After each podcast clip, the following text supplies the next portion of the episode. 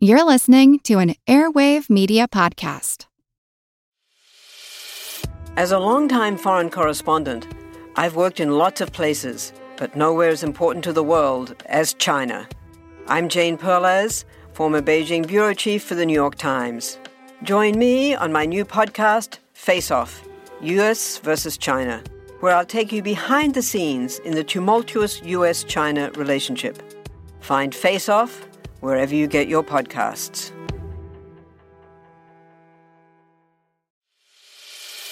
As a longtime foreign correspondent, I've worked in lots of places, but nowhere as important to the world as China. I'm Jane Perlez, former Beijing bureau chief for the New York Times.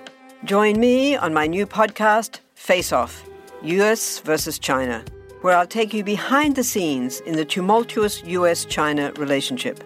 Find Face Off wherever you get your podcasts.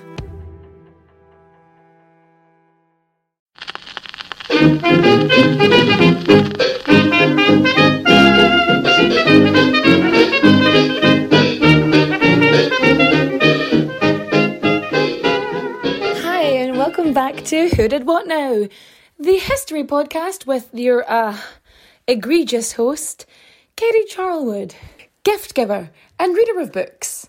So, if you hear the sound of knocking on the door, it's just a cat. And so, Valentine's Day is coming up, and I thought, what says romance more than somebody who steals money from women, uh, murders them, and drains their blood? Okay, so let me just have a little look here. So, today I thought, let's talk about Bela Kiss the Vampire of Cinkota. Now, um, I did talk about this briefly on TikTok, and I kept and I pronounced his name as Kiss instead of Quiche because I'm an idiot who sometimes does not pronounce things correctly, and I was I was quickly corrected twice. good, good for you. Um, I was quickly corrected twice regarding my mispronunciation of of quiche but it looks like K I S S in English. So, and I thought, well, that's actually pretty funny because it's kiss, but also he he nobody learned to kiss and tell. I don't know. I'm I'm sure I had a pun in there somewhere.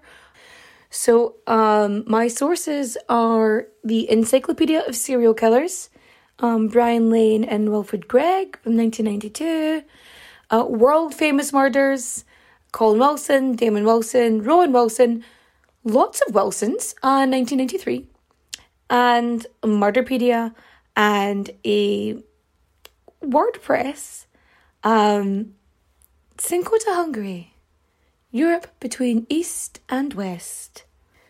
Bela Kiss is known as the vampire of Cinkota and the monster of Cinkota because he was a serial killer. So, how do I tell you about Bela Kiss? Here's the thing the beginning, his origins are a little bit fuzzy because, you know, nobody really pays attention to somebody until after they start doing crimes. So people weren't really keeping too much of a record of what was going on beforehand, but this is the best we got. So, Billy Kiss was born in 1877. Where he came from, nobody knows. We don't really know much about his life before 1912, but in 1912, he moves to Cinkota, which is now part of Budapest, with his young wife. Well, 1877 to 1912 as 40, 35? 30, 30 35? 35. So he's about, eh. Um, Bela is born in 1877 and he is tall, blonde, handsome, he has striking blue eyes and a glorious mustache by all accounts. And this man had a trade. He was a tinsmith, which um does exactly what it says in the tin. He smiths tin and other light metals. So he had this trade, but but he is also reported as being as a voracious reader. And you know what that means? That's like that guy you know who's read Catcher in the Rye uh, for fun, even though it's fucking boring. And we all know it's boring. But anyway, so he could talk to anybody. So he would, he could charm the higher, the elites in the upper circles with conversations on literature, art, and history, even though he had like no formal schooling. So yeah, he could basically gab with the best of them. You know, he could basically talk about anything. He gab with the best of them, you know, on inte- with you know the intelligent and the educated and the elite and the you know you know what he reminds me of you know those guys those those people who own the complete works of Shakespeare like they don't just own the books separately or the plays separately or like small selections it's like those big motherfucking huge bricks of books nobody reads those there is nobody who reads those. I love reading. I do. I love books as much as the next person. But have you ever tried to physically hold one of those books open? It's like there's a reason that The Lord of the Rings, you buy it in the three separate volumes, or The Chronicles of Narnia. Granted, they're all like blah, blah, blah. But the point is, there's a reason that, like, in general, when they release like collections of books, they only really do like three at a time because it's too heavy to hold in your hands. So when somebody buys those fucking coffee table books, they're doing it just to be a pretentious shit. And Bella Quiche is a fucking pretentious shit. You goddamn tart. Anyway, hmm. Clearly, I have some deep seated issues with Bella Quiche. Now, anywho. So, by the early 1900s, about February 1912, Bela Quiche moves into a house in 9 Kossuth Street, Kossuth, at 9 Kossuth Street, K O S S U T H, Kossuth, Kossuth, Kossuth. I'm going to assume that it's either Kossuth or Kossuth, and I've I've probably still pronounced that wrong. Anyway, it's a he moves into a street in the outskirts of Cinkota, which is on the outskirts of Budapest in Hungary. There we go. When he moves, he moves with his young wife. So he's uh, about 35, so she's 15 years younger, so she's 20. And, you know, we don't know what that marriage was like, but in general, I find that marriages of the past with men with incredibly terrifying mustaches probably weren't um, the most enlightening of situations. Well, all we know is clearly this marriage was not going well because Marie his young wife, was having an affair, was having an affair by, with Paul Bihari. Well, I say she was having an affair. We only have um, Keisha's word that she was having an affair with Paul. By December of, of 1912, Marie has disappeared, and in a crazy random happenstance, so has Paul, her so called lover. Now, I wouldn't blame her. Clearly, that mustache wasn't doing anything for her. Bela's there, he's telling all his neighbours, ah, she left me with him. They fled to the Americas. She clearly did not appreciate this mustache, but it's okay. She clearly wanted something else, and he was like, he basically gave off the impression that he pitied her for leaving him. And dude, I get it, but also, you know when someone's just that bit too eager to explain away a situation? But so, not long after his wife's disappearance, he starts collecting these metal drums. Yeah, and you know, the you know, people in the neighborhood they're like, why the fuck does he have so many metal drums?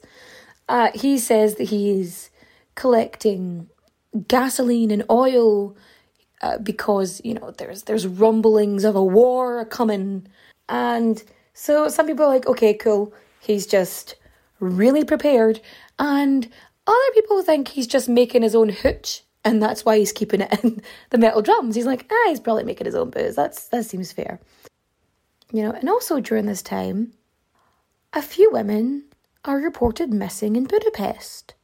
The only clues the police have are they were going to meet a man called Hoffman.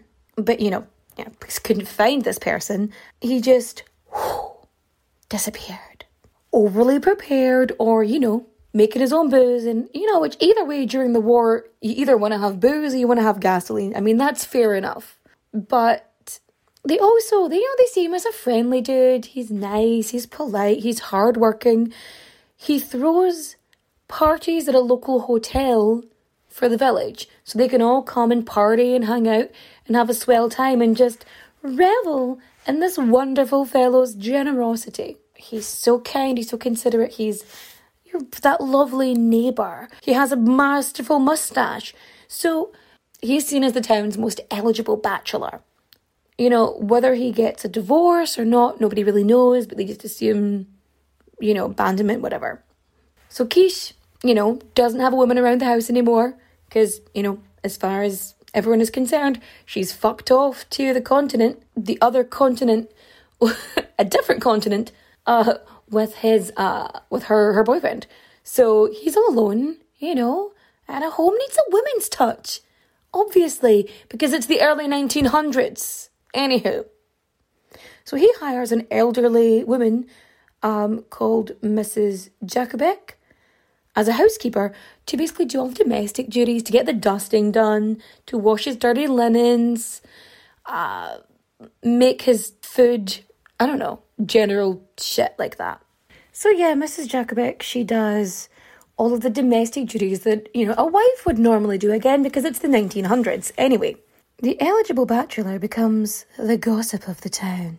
And he's a ladies' man, man's man, man about town. And, you know, all of these women are coming. There's like a conveyor belt of women just going through Bela Kiss's house. And his housekeeper, she's like, mm, I'm just, I'm just going to keep myself to myself. It's nothing to do with me. You know, he's my boss regardless of whether I approve or not of this behavior. It's nothing to do with me, whatever. Fair enough. You do you, honey. So, you know, the goss the town gossips, they're like the curtain twitchers. The curtain twitchers, they are aware. It's like a constant stream of women. They don't really stay very long. Um, you never see the same woman twice. You know, that sort of way. And here's the thing, he never introduced anyone to these women. Like, like even his housekeeper, like I mean, she was kind of like doing her own thing anyway, but like she never knew the names of anybody who came into that house. And so this happens, you know, this goes on for a couple of years. 1914 comes along, and it's the outbreak of World War One. Yeah, so Austria-Hungary, they were on the side of the Allies in World War One. So Kiss is conscripted, and he leaves his house in the care of Mrs. Mrs. Jakubek. I wonder if it's Jakubek. I wonder if it's is it Jakubek or is it Jakubek? Maybe I'm pronouncing her name wrong this entire time.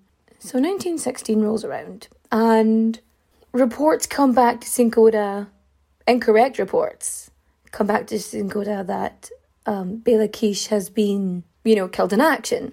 And the landlord, oh, or so they say, the landlord probably thought, two years, this is long enough, I need to get some money. Um, so he goes down, you know, he's like, I need to get the place ready, make sure, you know, make sure it's all clean and stuff, and I'll get a new tenant in. You know, no harm, no foul.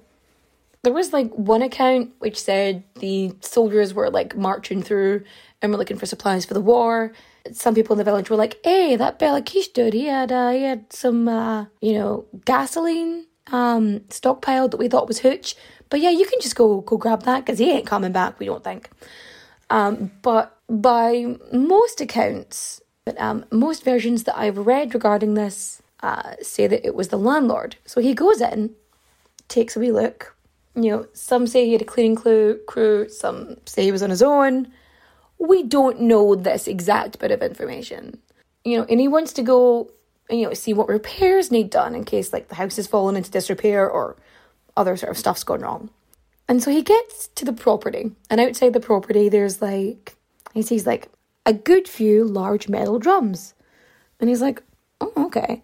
So he's like, I wonder if it's, oh, I wonder if it is gasoline, because he's thinking, oh, great, I can make, you know, some money off of that. Curiosity gets the better of him, and he's like, ha, I'm a, I'm gonna go open Pandora's box here. So he punctures one of the drums, and he is overwhelmed by this repugnant smell and it was just nauseating and disgusting. And he's like, right, okay. And you know, there's a chemist that lived next door. So the chemist comes over and he's like, mate, what the fuck is this smell? And the chemist is like, dude, Um, oh, this is not verbatim. Um, I'm paraphrasing. Um, he's like, dude, uh, that is the unmistakable stench of death. So landlord, uh, naturally freaks out and phones the detective chief of the Budapest police, um, Dr. Charles Nagy. Nagy? Nagy? I realise I don't know how any Hungarian name is pronounced. Uh, how to pronounce Nagy? Okay, I'm gonna, I'm gonna go with the internet. It says his name is pronounced Nig Jakubet. Jakubet.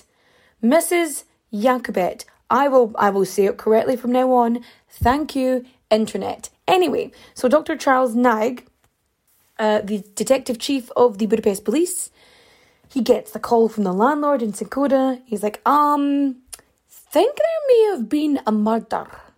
He says the house was rented out to this soldier, um, and the lease has lapsed, but he may also be like a prisoner of war or dead or whatever. So um, I went having a wee look and found the stuff, and uh, uh, I I really, and he begged, you know, he's like, can you please investigate this because I cannot go back into this property until this is figured the fuck out. So, Nig basically grabs two of his best detectives and fucking and you know needs for speeds down to the town. And that, you know, so they get there and the landlord's like, thank God you're here. He's very excited. He greets them. And um, Mrs. Jakubet, the housekeeper, is less than pleased. And she straight up shouts, uh, she straight up shouts at the at the uh, at the at the policeman because she's like she promised to safeguard like all his stuff and you know protect the house. And she's like you sh- you should leave my master's property alone. Yada yada yada. So now has one of the metal drums opened and it confirms the you know the suspicions that, that the awful smell of human decomposition was in fact human decomposition. So they open up the drum. And hit with that just cloud of stench. And then they face a sack. And the preserved body of a young woman with long dark brown hair the rope that she had been strangled with, and she had been perfectly preserved by this weird alcohol pickling mix.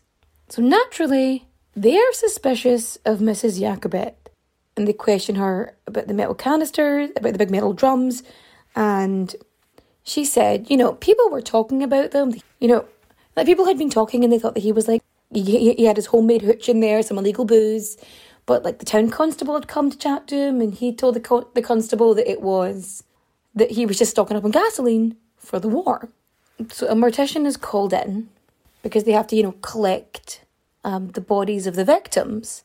So there's seven that are just out and about, and each one has a perfectly preserved naked woman in them.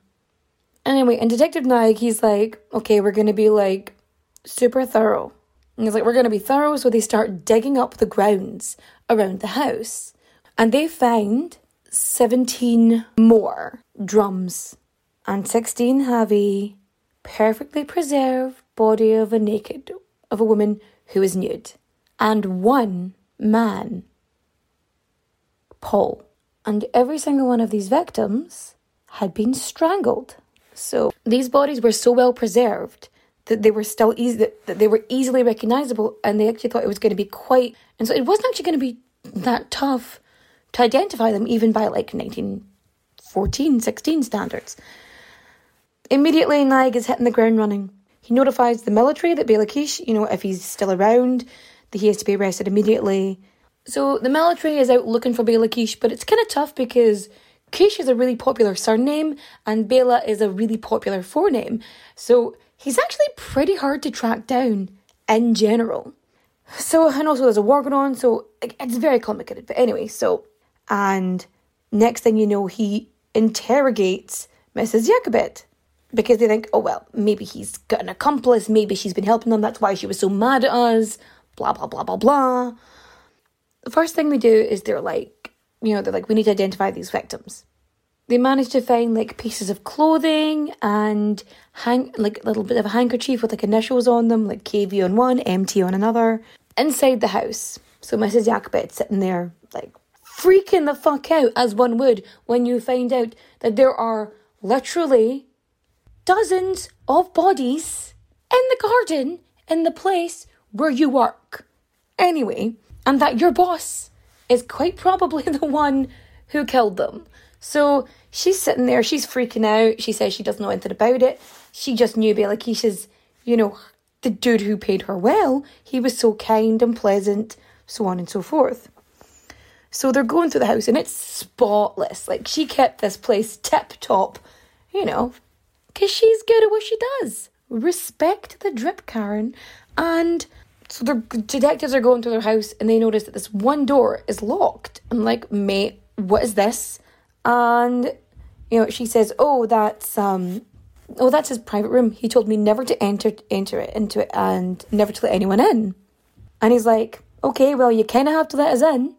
And so she takes this key, unlocks the door, and um, and it's like an office. So the room is lined with bookcases and books, and like in the center of the room, there's a desk and a chair. Very minimalist. And so they open the desk, and there's literally hundreds of letters. So there's all hundreds of letters, all this. So like, there's just this massive volume of correspondence, like this huge mass of letters between Bela and like all these other people. Except it doesn't have the name Kiss on it. It has the name. Do you find it hard to sleep at night? then the Sleep Cove podcast can help you. Hi, I'm Christopher Fitton, the voice and clinical hypnotherapist behind Sleep Cove. Sleep Cove features sleep hypnosis, meditations, and bedtime stories, all designed to help those of you who struggle at night to achieve a restful and peaceful night's sleep. Search for Sleep Cove on Apple Podcasts or Spotify and see why Sleep Cove helps millions of people sleep deeply all night long. Hello, everyone. You may recognize me as Gabby from the History of Everything podcast. And my name is Brenna, and you don't recognize me from anything yet. Together, we're two scientists who explore all of the weird little questions and conspiracies of the universe in our new podcast, Mystery of Everything. Everything has an explanation. We hope. But that is what we're here to figure out. We will dive into the science behind many popular conspiracy theories, such as vaccines causing autism, flat earth theory, and was the moon landing fake? And if so, why the heck would anyone even do that? But it's not just conspiracies. There's a lot of cool mysteries that we will attempt to use science to explain, such as near death experiences, what made the Vikings go berserk, and can I control my co host with MK Ultra? Wait, what?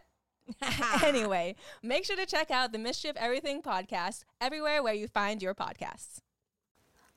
Hoffman! There's also this photo album with like photos of more than a hundred ladies. I mean, you would have to like sit for a photo. You know what I mean? You would have to like take the time. Like it was a big deal to get a photo back in the day.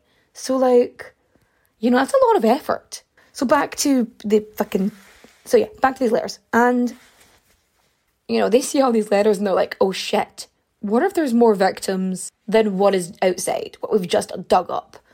And they go through all these letters. And so there's like 74 packets, and each packet um, was all the mail, all the correspondence from like one woman. So 74 separate packets of correspondence. So there's like 74 women that they could know of. Um, so Bela Kiss, as it turns out, also had a home, had an apartment in Budapest, but we don't really know anything about that one.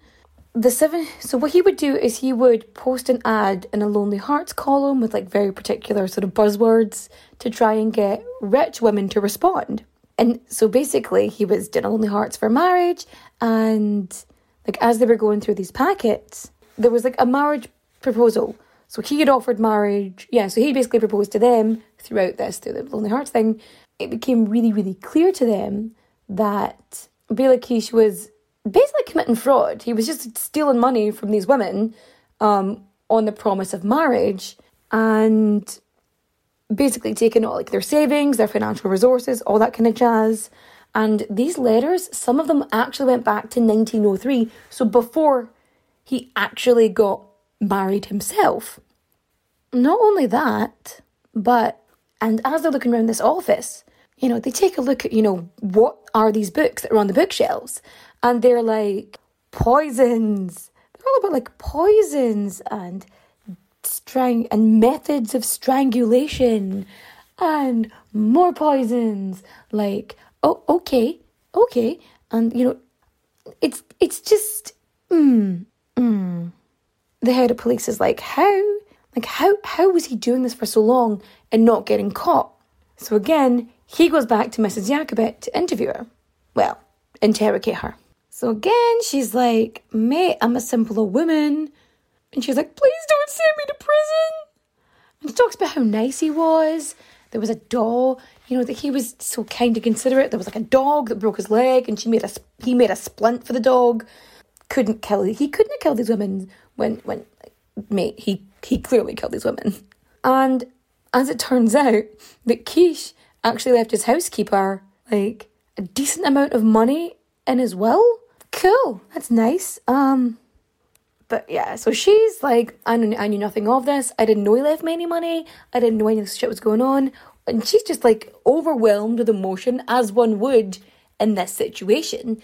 And she just like straight up just starts sobbing. And he's like, okay, no. If she knew anything about this, like we would know. So, so Kiss never gave any sort of he he never used his real name. He would call himself Herr Hoffman. Kiss would place carefully worded advertisements in the the matrimonial columns in the newspaper. And he would always ask questions about financial resources. He was always really careful to like cover his tracks as much as possible. From going through like the letters and everything that was there and contacting other police departments where you know he felt the women were from. And it would basically, you know, the letters would inquire basically what the letters were asking was how much money do you have? And also would anyone notice if you went missing? Like how many family members do you got? Like what's going on there? So you know and Kiss would go visit them. He would spend money. Uh, he would lavish attention on her. And like you know make her feel like she was the bee's knees. Like she was the apple of his eye. And other terms of endearment i cannot think off the top of my head. I'm sorry i'm losing my voice. I'm losing my voice. I'm so sorry they were just going through everything with a fine tooth comb. And like, if he was, and if there was like a reason that, you know, he, if, if it looked like, you know, the woman was going to contact the police, he would just, you know, he would just remove the problem, eliminate uh, the issue in the situation. So they get their first break, and it's Madame Catherine Varga.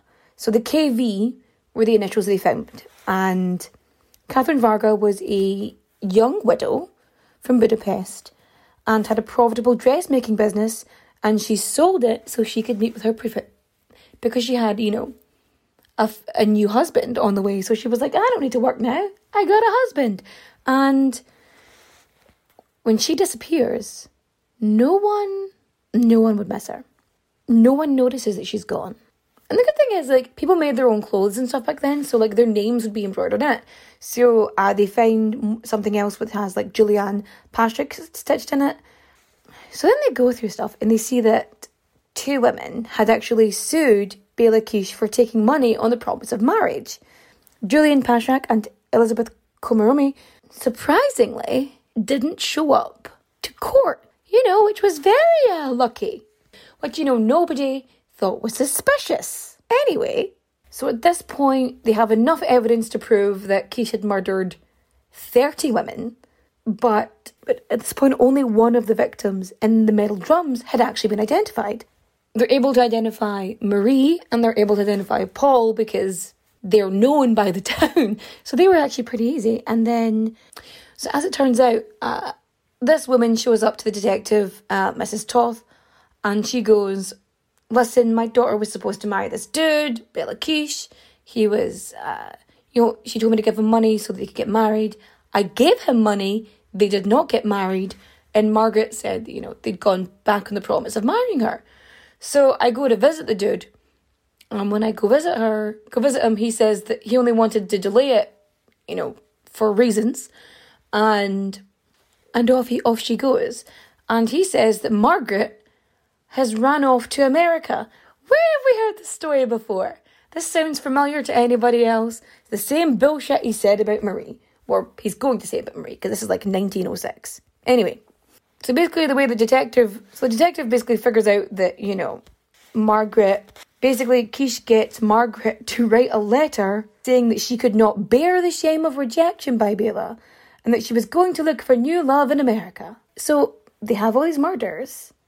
Effectively what he would do is steal money and if he thought they were going to do anything, report him or whatever, he would strangle them or poison them or maybe both. So here's the thing like uh, the reason he's called the vampire of Cinkota is because he would insanguinate the body. So he would drain the bodies of blood before placing them in the barrel. But I just find it so strange though, because like, where did the blood go? What did he do? Anyway, so by you know October in 1916, Dr. Naik basically receives a message from a Serbian hospital claiming that a soldier called Bela Kiss died of typhoid in 1915. Then he gets another message saying that um, Kiss was alive and he was at the hospital. So he bolts it off there. So they get to the hospital, and you know, by the time they get there, it's night, and they go in, you know, to see where Bela Kiss is, you know, recuperating. So they get in there, and the man, the man in Bela Kiss's bed is dead. However, that's not Bela Kiss. Somehow, somehow, either Kiss was warned or he had some premonition. I don't fucking know what the dude has. Uh maybe and he basically he basically does what the demented version of putting stuffing pillows in your bed to make it look like you're there.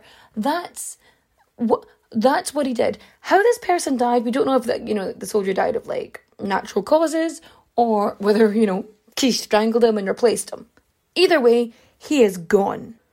So yeah, the vampire of Cinkota is gone. But there are sightings of him for literal decades after this. Uh, yeah, so he's seen, supposedly, Kiss is sighted on the Margaret Bridge in Budapest, which was Hoffman's hunting grounds pre war. He's then, in 1920, um, a member of the French Foreign Legion goes to the police and he's like, There's this legionnaire who I think might be Kiss because you know he says his name's Hoffman and he keeps talking about how good he is with a garrote and um honestly kind of creepy. So they go they you know the police are like they go they want to go check out this dude Hoffman so they go to visit the unit and also in addition furthermore they discover that Hoffman has deserted the French Foreign Legion, okay. Ah. Uh, mm. There was reports of these, you know, these Hungarian soldiers, and they're like, ah, I know Bela Kiss, imprisoned in Romania for burglary. Uh, oh, he was, he died of yellow fever in Turkey. Ah. Uh, so, 1932, so that's like another 16 years later. Detective Henry Oswald, also known as Camera Eye, because he has such a great memory for faces, was convinced that he saw Bela Kiss walking out of a subway station in Times Square. Um, so basically, people had this whole theory that, you know, he would have been in his 60s at that point and living in New York. And rumors, you know, keep circulating. And in 1936, you know, the gossip was that he was working as a as a janitor in this apartment building. And so the police are like, okay, we'll go check it out. It's 1936. Uh, the war's just started, but we're not in it yet, so we'll go have a look. And when they go to interview the janitor, boom, janitor has just disappeared. A lot of this is like they went to go chat to this suspicious dude, and this suspicious dude with a foreign accent has just fucked off for whatever reason. I mean, there's plenty of reasons, you know, that people might be, plenty of reasons why somebody might run or run away from the police, but that's gonna like that. But here's the thing, right? So there's all this supposed travel by Bela Kiss like all over the world, but there are no more crimes apart from these that have been attributed to him. So either A, he was killed at war or he was killed shortly after war.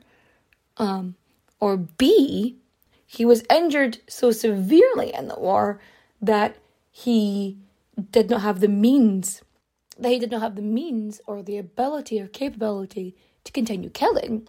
Or C, he just kept killing, but he just wasn't caught.